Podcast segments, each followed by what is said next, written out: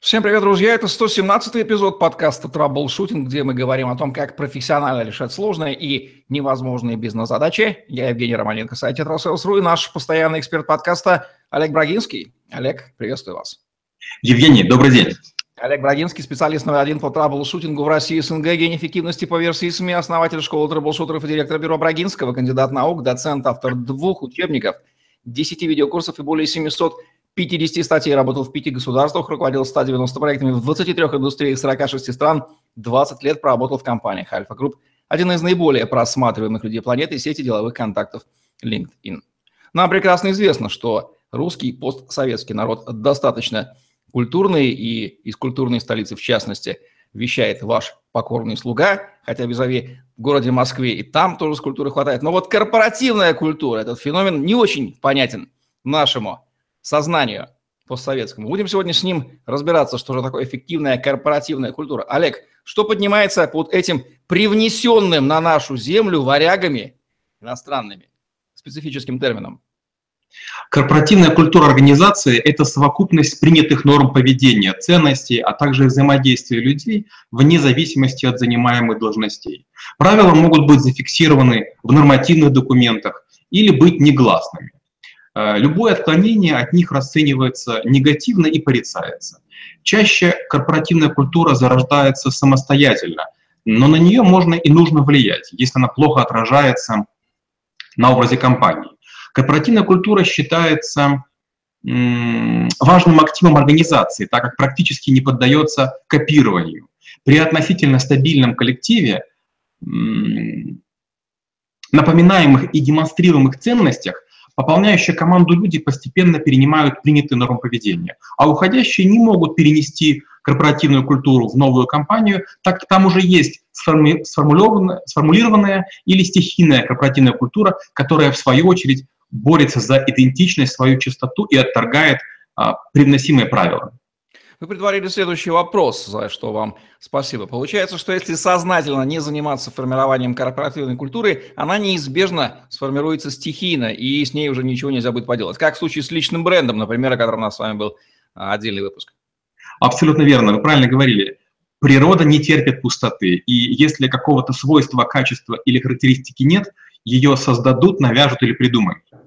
А кому и зачем вообще нужна корпоративная культура? Ну, основной целью корпоративной культуры является повышение эффективности деятельности каждого сотрудника в организации и бизнеса компании в целом. Для достижения своих целей компания должна интегрировать усилия работников и адаптироваться к внешней среде, в которой функционируют, создавая себе привлекательный образ среди других организаций и общества. Кому нужна корпоративная культура? Ну, я бы назвал, наверное, три, три повода, причины или заказчика. А, в первую очередь, это работа на имидж компании, о котором вы упомянули. У нас с вами есть да, действительно отдельный подкаст. А, что если несколько компаний предлагают схожую продукцию по примерно одинаковым ценам? Заказчик отдаст предпочтение той, которая рассказывает о себе, о своих целях, миссии и ведет себя более достойно. Вторая. Корпоративная культура снижает затраты на обучение нового персонала. Общие ценности сотрудников создают чувство принадлежности к одной большой команде, а значит у человека будет меньше поводов, желаний и стремлений сменить работу. И третье, эффективная корпоративная культура позволяет человеку видеть результаты своего труда, работы и помогает руководству отмечать э, заслуги, создает чувство безопасности и уверенности. Работа в такой атмосфере заставляет ответственно относиться к своим обязанностям.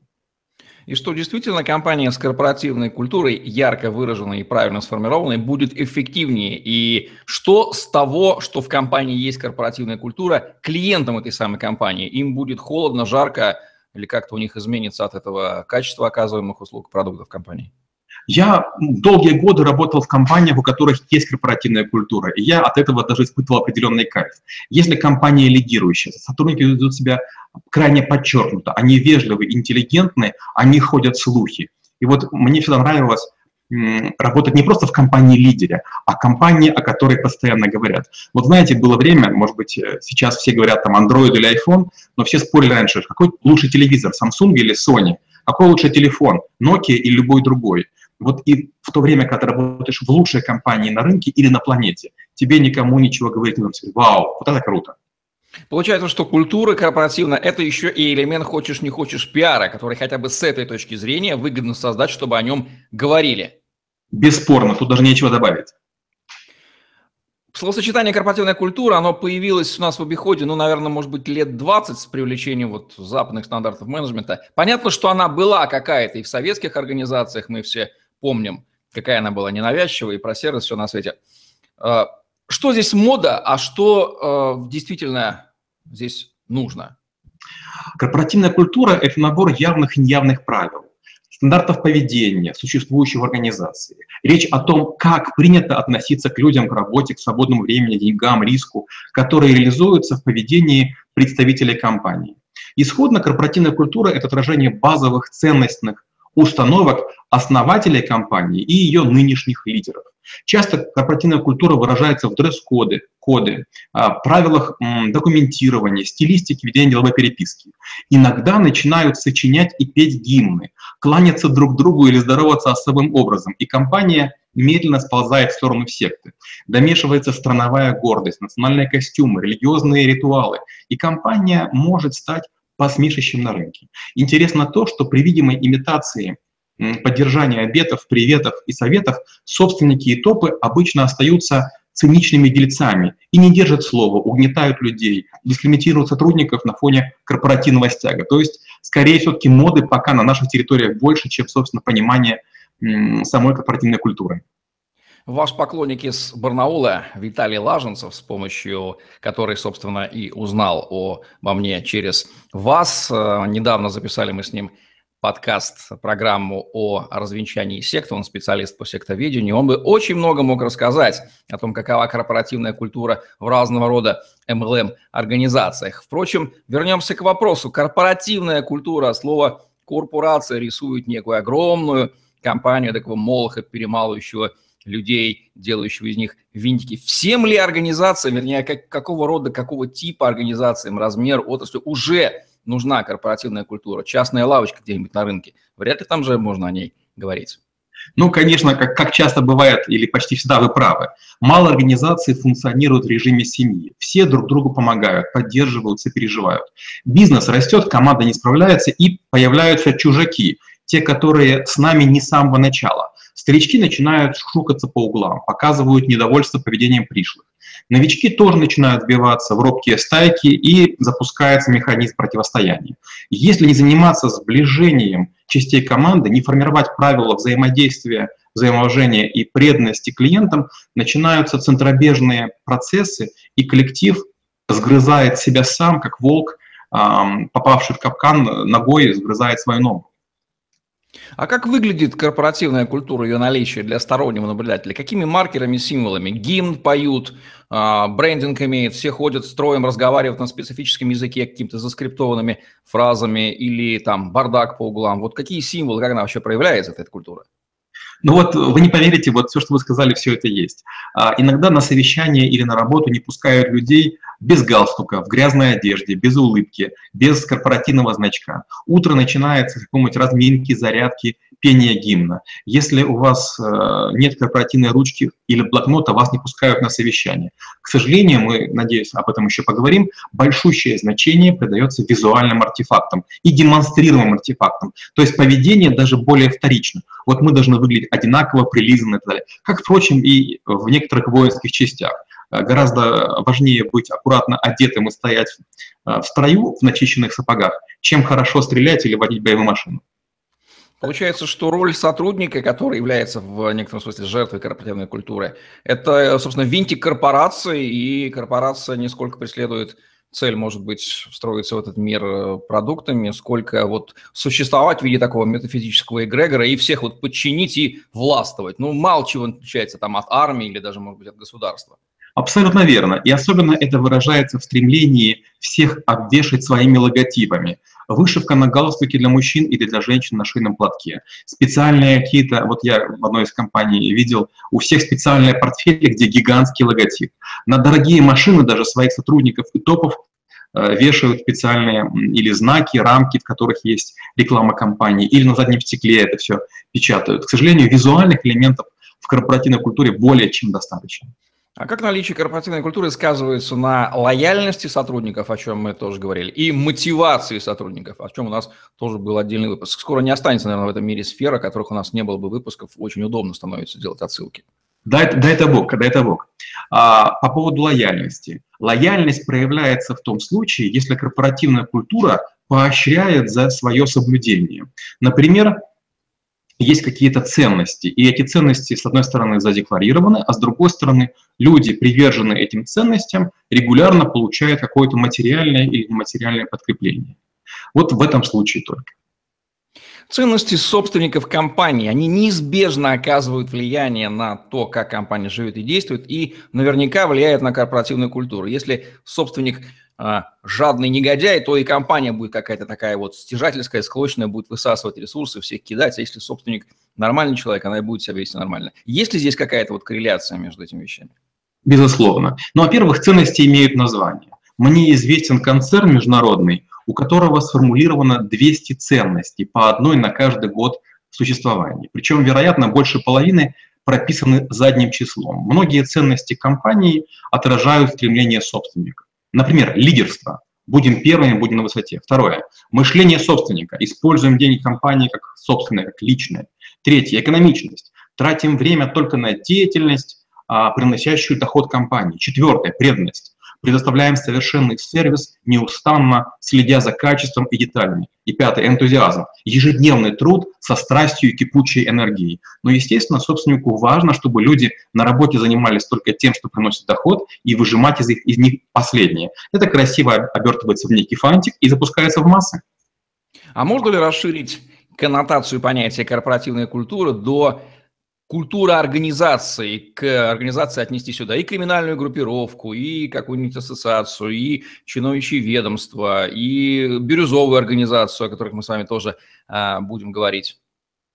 Э, я думаю, что возможно. Единственное, что, может быть, с нами поспорят узкие специалисты в этой сфере, но мне кажется, вполне. Корпоративная культура есть и в воинских частях, и в религиозных организациях, и в преступных группировках, и, естественно, в человеческой среде. Как и кем внедряется корпоративная культура? Кто должен с какой ноги встать с утра, э, грохнуть царственным перстом значит, по рабочему столу и сказать, что все, отныне у нас корпоративная культура будет, и будет она состоять из вот этого, вот этого, вот этого, вот этого? Вопросы корпоративной культуры обычно инициируют высшее руководство компании. Проводниками становятся менеджеры верхнего и среднего звена. Только так можно изменить что-либо стратегическое в корпоративных отношениях. Служба по персоналу или другое функциональное подразделение становится администратором, создает технологии, чтобы этот процесс был эффективнее. Менеджеры должны помнить, что меняться придется прежде всего им самим. Руководство должно оценить, насколько оно готово к изменениям. Идеи корпоративной культуры необходимо внедрять ежедневным примером, работой и внутренними политиками. Только тогда они пользу могут принести. Топ-5 ошибок при внедрении корпоративной культуры. Как будут звучать? Первое, начинать с негатива в любом его виде. Второе, работать с любимчиками. Третье, использовать излишнюю формализацию. Четвертое, изводить, утомлять всех тренингами. И пятое, использовать сложный, вычурный язык внедренцев и последователей. Если в компании нет корпоративной культуры вообще, то, скажем так, вернее, она сложилась стихийно, как это будет выглядеть, чего в ней точно не будет и как ее будут воспринимать сторонние наблюдатели? Вы почувствуете несинхронность действий и нелогичность поведения. Один будет лебезить, другой требовать. С вами будут общаться формально или забудут о чем-то предупредить. Вам придется рассказывать одну и ту же историю несколько раз, каждому новому человеку в цепочке решения задачи. А вас будут просить перезвонить вместо того, чтобы самим набрать. Документы потеряются, вы окажетесь виноваты. Возможно, вам даже нагрубят или поставят на пеню штраф или какие-то другие санкции. Скепсис и сопротивление сотрудников при внедрении культуры там, где ее не было. Как его преодолеть и как сделать так, чтобы великая идея а, внедрения корпоративной культуры не превратилась, как мы это понимаем, в, в профанацию и создание видимости бурной деятельности и списывание средств под внедрение корпоративной культуры, как мы это понимаем, на низах. Ой, красиво сказали. Слава богу, что сказали вы, а не я. Первое. Нужно произвести причину диагностику причин сопротивления. Они могут быть личностными, организационными или экономическими. Второе. Обнаружить и сформулировать наличие проблем, обнародовать их. Третье. Добиться свободы высказываний и слышимости голосов участников обсуждений. Четвертое. Обеспечить поддержку нешаблонных подходов и новаторств. И пятое. Модерировать группы по выравниванию и обстановки и улаживанию ситуации. Внедрение корпоративной культуры – дело затратное, длительное, за пять минут это не сделаешь. Сколько это занимает по времени и какие ресурсы для этого требуются? На это же могут уйти годы, и так и не достигнуть нужного. И вообще вот видение конечного результата, как мы понимаем, что культура внедрена, либо не внедрена, какие здесь метрики? Я создавал свои бизнесы, я э, работал в крупных компаниях, у меня есть клиенты, скажу так, даже на длительном промежутке, год, полтора, два, я не видел существенных изменений в корпоративной культуре ни в своих бизнесах, ни в чужих, ни в партнерских. Потому что это длительный этап. Потому что, знаете, это как изменить ход ручья.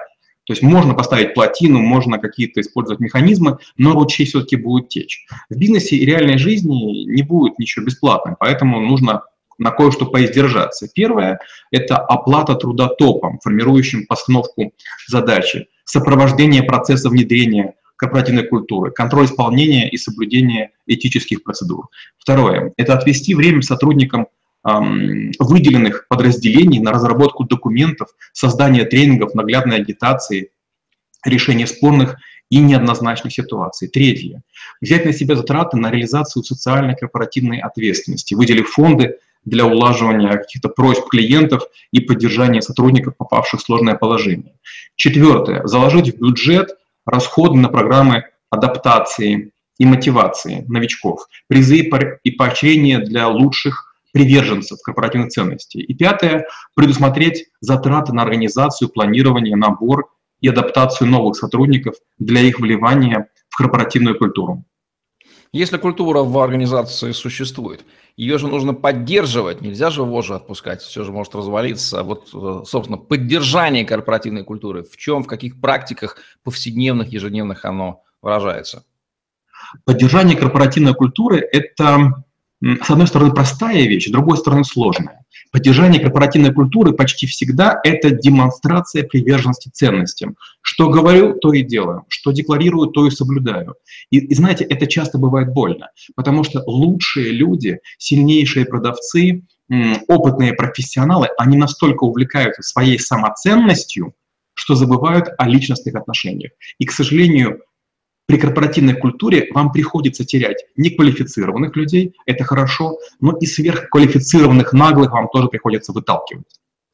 Красной нитью в наших рассуждениях проходит демонстрация, выглядеть, показывать. Все мы знаем, как у нас любят делать видимость без отсутствия содержания. Как выделить, как быстро отличить, что люди пытаются выглядеть и на самом деле таковыми не являются? Где и как это проявится? Где будет диссонанс? Это не очень сложно. Как только начинается у вас обсуждение, все обычно выглядит красивым, какой компании вы не были бы. Но как только вы заплатили деньги, о вас тут же забывают. В компаниях низкой корпоративной культуры, когда вы заплатили, к вам теряют всяческий интерес. И это встречается часто. Почему вот в нашей культуре и появилась предоплата? Почему с нас китайцы требуют предоплату? Потому что мы очень странные. Мы считаем, что получив деньги, мы уже никому ничего не должны. Это первое. Второе. Раз согласование. Обратите внимание, в большинстве договоров, которые заключаются между компаниями в наших территориях, есть такой пункт. С момента подписания договора все предыдущие устные договоренности считаются недействительными. То есть мы заранее понимаем, что будем соблюдать только то, что прописали, а в договор пишем поменьше. Как наличие корпоративной культуры сказывается на клиентских отношениях, маркетинге и продажах? Корпоративная культура помогает успешнее вести бизнес в первую очередь с клиентами. Кстати, иногда вопреки трезвым расчетам экономики. Иногда клиент требует невозможного или дорогого решения, и здравый смысл подсказывает, что его проще послать. Так зачастую поступает в крупных компаниях, не особо заинтересованных в клиентах. Этим э, грешат также компании, получившие предоплату или оплату, и не желающие дополнительно напрягаться, так не верят в повторение очередной сделки. Непрописанность корпоративной культуры, ее несоблюдение или чересчур вольная трактовка приводит к накалению отношений в зоне продаж или сервисного обслуживания. О непредсказуемой и незаинтересованной в клиентах компании начинают раздуваться нелицеприятные слухи на рынке, отпугивающие клиентов и посредников, и продавцам становится продавать тяжелее. И они первыми вам скажут, что на рынке плохо, плохая репутация компании. Что можно сказать об особенностях национальной корпоративной культуры? Здесь наверное, можете много рассказать. Давайте по континентам возьмем. Ой, об этом я могу говорить бесконечно. В качестве элементов национальной корпоративной культуры обычно выделяют следующее. Первое – это целостно мотивационное отношение к труду. Второе – это стереотипы отношения к собственности и богатству. Третье – степень восприимчивости к зарубежному экономическому опыту. Четвертое – предпочитаемые формы экономической жизнедеятельности. И пятое – сложившиеся нормы предпринимательской деятельности в отношении, и отношения к ней в области. А, для стран СНГ характерно подобострастие и вера в справедливого царя со стороны подчиненных и авторитаризм начальников со стороны лидеров. Для японца мнение и интересы группы важнее его собственных. Вообще азиаты солидарны с рабочим коллективом и верят превосходство достойных управляющих. Европейцы тяготеют принимать демократически обсуждаемые нейтральные решения без экстрима. В Америке ставка делается на сияющих боссов с прорывными подходами. В Африке, к сожалению, сильна, велика сила оружия. А, из вашей практики кейсы компаний, где была корпоративная культура, достойная самых восхитительных отзывов Олега Брагинского, ну и компании, где корпоративная культура была, мягко говоря, скажем так, не совсем на уровне, и о ней вспоминать не хочется, ну или только с черным юмором. Самая красивая корпоративная культура, которую я наблюдал, к сожалению, я вдруг понял, они встречаются только в богатых компаниях, которые являются лидерами. Вот первые компании могут себе позволить, вторые компании могут себе позволить. Э, те, кто находится в середине рейтинговых списков, те еще борются за прибыль, за долю, за клиента, отщипывая кусочки у кого-то. А вот монстры, те, которые уже захватили, удерживаются и как бы находятся в периоде аристократизма, начинают работать очень, очень красиво. Лучшие переговорщики, с которыми я встречался, ну так уж исторически сложилось, они для меня, по крайней мере, представлены лондонской бизнес-школой. На втором, наверное, месте Гарвардским университетом. И на третьем у меня были э, с эм, Мичиганским технологическим э, институтом много проектов. Вот я бы сказал, что вот эти ребята, конечно, показывают высочайший класс. Нужна ли корпоративная культура нашим с вами так любимым стартапам, которые, естественно, стремятся вырасти и представляют из себя некую компанию? И, опять же, она складывается стихийно, им нужно взаимодействовать с рынком. Что им здесь можно порекомендовать? Стартапы бывают нескольких типов. Первый тип – это молодые люди, с которых нет опыта или почти опыта нет, собрались и начинают делать стартап. У них нет примеров для подражания, и они пытаются договариваться между собой, смешивая отношения личностные, технологичные и экономические. Получается не очень хорошо.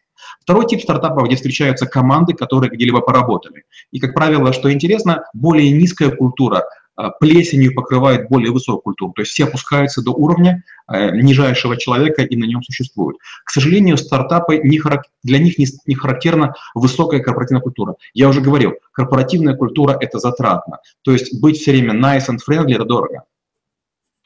В каких документах, собственно, фиксировано золотыми буквами или черными по белым, как угодно, написана эта самая корпоративная культура. Вот стандарты ISO 2001, например, предусматривают там руководство по качеству, которое вешается декларация на стенку. Это из этой области или что-то другое? Близко. Но опять же, э, если вы хотите сделать сертификацию ISO, это стоит денег. Почти все жадничают, этого не делают. А, разные организации по-разному это делают. Я встречал книгу любви клиентам. Я видел э, золотой сервис. Я видел э, документ, он назывался «Профиль лучшего сотрудника». А, я видел документ, который назывался как, «Какими мы хотим быть». Часто это бывает частью стратегии, ну вот, вот таких вот пять вариантов я могу вспомнить. Если есть желание изменить корпоративную культуру в компании, вот приходит новый менеджер иностранный, понимает, что дело швах, нужно срочно менять. Как она, собственно, меняется? Ведь это же огромный Титаник, который идет своим медленным, наверным ходом, его же надо развернуть, пока он в айсберг не врезался. Почти любой человек из более развитой страны или более развитой корпоративной культуры, он когда приходит и сначала ужасается. И обычно таким рекомендуют сделать следующее. Ты напиши, что тебе не нравится, раз. И второе, напиши, что тебя устраивает. И большинство экспатов или других умников очень быстро съезжают в никуда. Они говорят, да нет, я привык. Почему? Потому что человек вдруг понимает, чем ниже корпоративная культура, тем можно больше заработать, тем нужно меньше напрягаться. Корпоративная культура – это дополнительный уровень вежливости. Вот скажем, мужчины по утрам бреются, женщины носят макияж. А представьте, если корпоративная культура позволяет не одевать костюм, галстук, а ходить в спортивных штанах. Им можно не краситься, не причесываться и ногти лаком покрывать. Через какое-то время всем это очень нравится. А есть другой вариант, когда приглашают консультантов и говорят, что бы нам в культуре подтянуть. Консультанты делают что? Они берут его ранг, говорят, ваша корпоративная культура по 100-бальной шкале в среднем 60. Но вот есть провалы до 40, до 30, до 20. Вот мы тут подтянем. И они говорят, или ценностей, которых не хватают, или какие-то быстрые, так называемые wins, быстрые победы, которые корпоративную культуру выравнивают до некого среднего уровня, но не поднимают ее значительно. Когда материнская компания из одной страны с более развитой корпоративной культурой, ну, например, американская, открывает филиал с нуля в стране с другой культурой, другой либо э, менее высокой, ну, допустим, там в Китае или в Африке, удается ли им в филиале, несмотря на то, что материал, из которого они строят, тамошний, наладить культуру корпоративную, либо получается некий э, микс, либо вообще ничего не получается, неизбежно культура места съедает культуру компании? А, вот тут есть такой интересный феномен. Он называется телефонная корпоративная культура. Вот по телефону э, люди из менее разных территорий и по почте будут демонстрировать э, все, что угодно в стиле э, офиса. Почему? Их, скорее всего, свозили на тренинги. Они, скорее всего, общаются с людьми из того же самого центрального офиса, и они вынуждены имитируют такую деятельность. Но все, что бы ни происходило в стране или в своем офисе, они будут говорить, послушайте, культура не может, мы-то хорошие, а вот культура за пределами нашей компании плохая. Как-то я был, работал с компанией Shell, и я приехал, уже не помню куда, в Кению, по-моему, я там был поражен, знаете чему? В некоторых э, населенных пунктах работают по 3-4 часа в день, потому что, ну, работы нет, и поэтому один заправщик бегает по городу, там 6 или 7 заправок и заправляет их. И я говорю, подождите, а как же ваша корпоративная культура, что вы готовы обслужить любого клиента? А нам говорят, да, но мы не можем держать 5 заправщиков. То есть, к сожалению, экономика съедает культуру на завтра. Россия страна огромная, много регионов, разная культура в регионах. Если компания имеет штаб-квартиру в Москве или Санкт-Петербурге и имеет кучу филиалов, региональные особенности сказываются? Безусловно, и причем э, часто в регионах корпоративная культура гораздо выше, по очень простой причине. Любой центральный офис, будь он в Москве, в Питере или в Киеве, он э, характеризуется тем, что много людей занимаются очень узкими делами. А в любом регионе, будь то, не знаю, там Житомир, э, Череповец или Кемерово, там люди занимаются очень такими, знаете, э, широкими веерами. И получается, человек, который должен общаться с 10 людьми в центральном офисе, он изводится от того, как ему тяжело общаться. Он начинает с кем-то говорить, а ему говорит, а это не мое, а это не мое.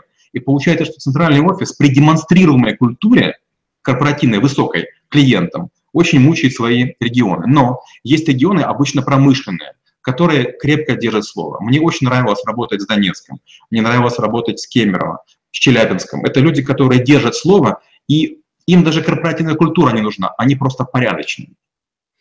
Сейчас слезами э, доброты залились многочисленные руководители региональных филиалов московских и питерских компаний, которые прекрасно знают, как это работает с центрами, где непонятно, кто за что отвечает, а они вынуждены на своих плечах нести в буквальном смысле все. Ваш покорный слуга тоже был в такой ситуации, отлично знает, как это. Ну, зато навыки прокачиваются, можно так сказать, быстро поднатреваешь взаимодействие с центром.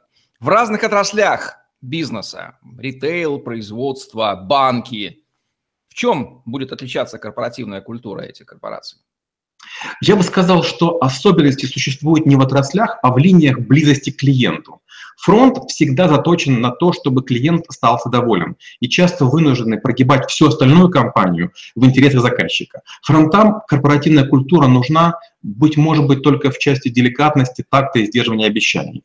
Middle Office чуть пассивнее, так как считает, зачем помогать продавцам, получающим огромные бонусы за продажи, если им припадает в лучшем случае 13 зарплата. Тут важно объяснять, что зарплаты платят не менеджмент а, и руководство, а клиент.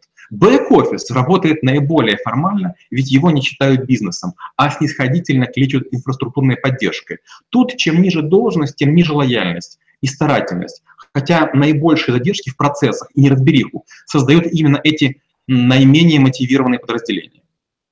Вы сейчас описали классическую ситуацию конфликта между подразделениями. Одним из методов ее решения предлагает меняться людям из производства побыть в продажах на фронте, понять, как это взаимодействовать с клиентом, а людям из а, клиентского офиса побыть на производстве, понять, как им тяжело выполнять все эти прихоти. Как вы оцениваете эффективность подобного метода в целях повышения корпоративной культуры? Стоит ли менять ротацию такой заниматься? Абсолютно. Как только человек из мидла или из бэка выходит во фронт, он возвращается к подразделению и говорит, да знаете, какие мы козлы, да мы уроды, мы негодяи.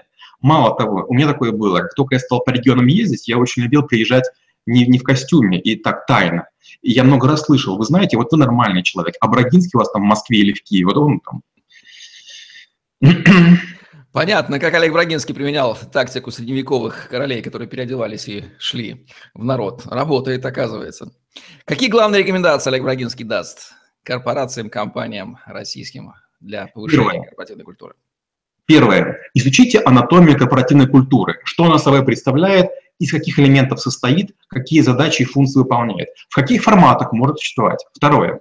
Свяжите корпоративную культуру со стратегией, миссией, принципами, чтобы она не стала дополнительным лишним пятым колесом. Третье. Разделите корпоративную культуру на два уровня. Поверхностный, демонстрируемый, и глубинный, тот, в который верят всей душой, и не торопитесь гнать людей с первого этажа на, на последующие. А, четвертое. Рыба окультуривается с головы. Руководство обязано стать примером и мотором будущих изменений. И пятое. Придумайте и поддерживайте справедливые традиции и поощрительные ритуалы. Дайте шанс сотрудникам самоидентифицироваться и гордиться работой у вас. Сделаем ремарку в сторону культурной столицы. Есть ли наблюдение по поводу корпоративной культуры компаний со штаб-квартирами в Москве и Санкт-Петербурге? В чем их разница? Поддерживает ли Санкт-Петербург статус культурной столицы и в питерском бизнесе? Вот тут, конечно, вы меня последние секунды толкнули на очень острый лед. Если сравнивать Киев и Москву, в Киеве меньше обсуждают и быстрее внедряют. В Москве очень долго говорят, все чересчур умные, и до внедрения доходит очень поздно. В Питере все происходит очень медленно, спокойно, деликатно и, знаете, так неосязаемо. Никогда не понимаешь, слово сдержат или не сдержат. То есть культура имеет и другую, другую сторону. Иногда вежливый отказ может восприниматься москвичами или киранами как согласие. Ну что ж, мы за дружбу городов, если мы э, сумеем это сделать, и нашим подкастам это будет только лучше. Культура везде разная. Вот такие вот не без доли юмора и здоровой иронии соображения Олега Брагинского по поводу эффективной корпоративной культуры в подкасте Troubleshooting, где мы говорим о том, как профессионально решать сложные невозможные бизнес-задачи. Ставьте лайк, подписывайтесь на наш YouTube-канал. Чтобы не пропустить новые интересные видео с вашими любимыми экспертами, загляните в другие выпуски подкаста Troubleshooting. Там много интересного о бизнесе и жизни от Олега Брагинского. Помните, что если вы смотрите это видео, то выпусков записано гораздо больше. И свяжитесь со мной или Олегом и получите ваши персональные ссылки на те выпуски, которые еще никто до вас не видел. С успешной, эффективной вам корпоративной культуры, если вы видите в ней ценность, теперь вы знаете несколько больше, как с ней работать. Удачи вам, всем пока. Спасибо и до встречи через неделю.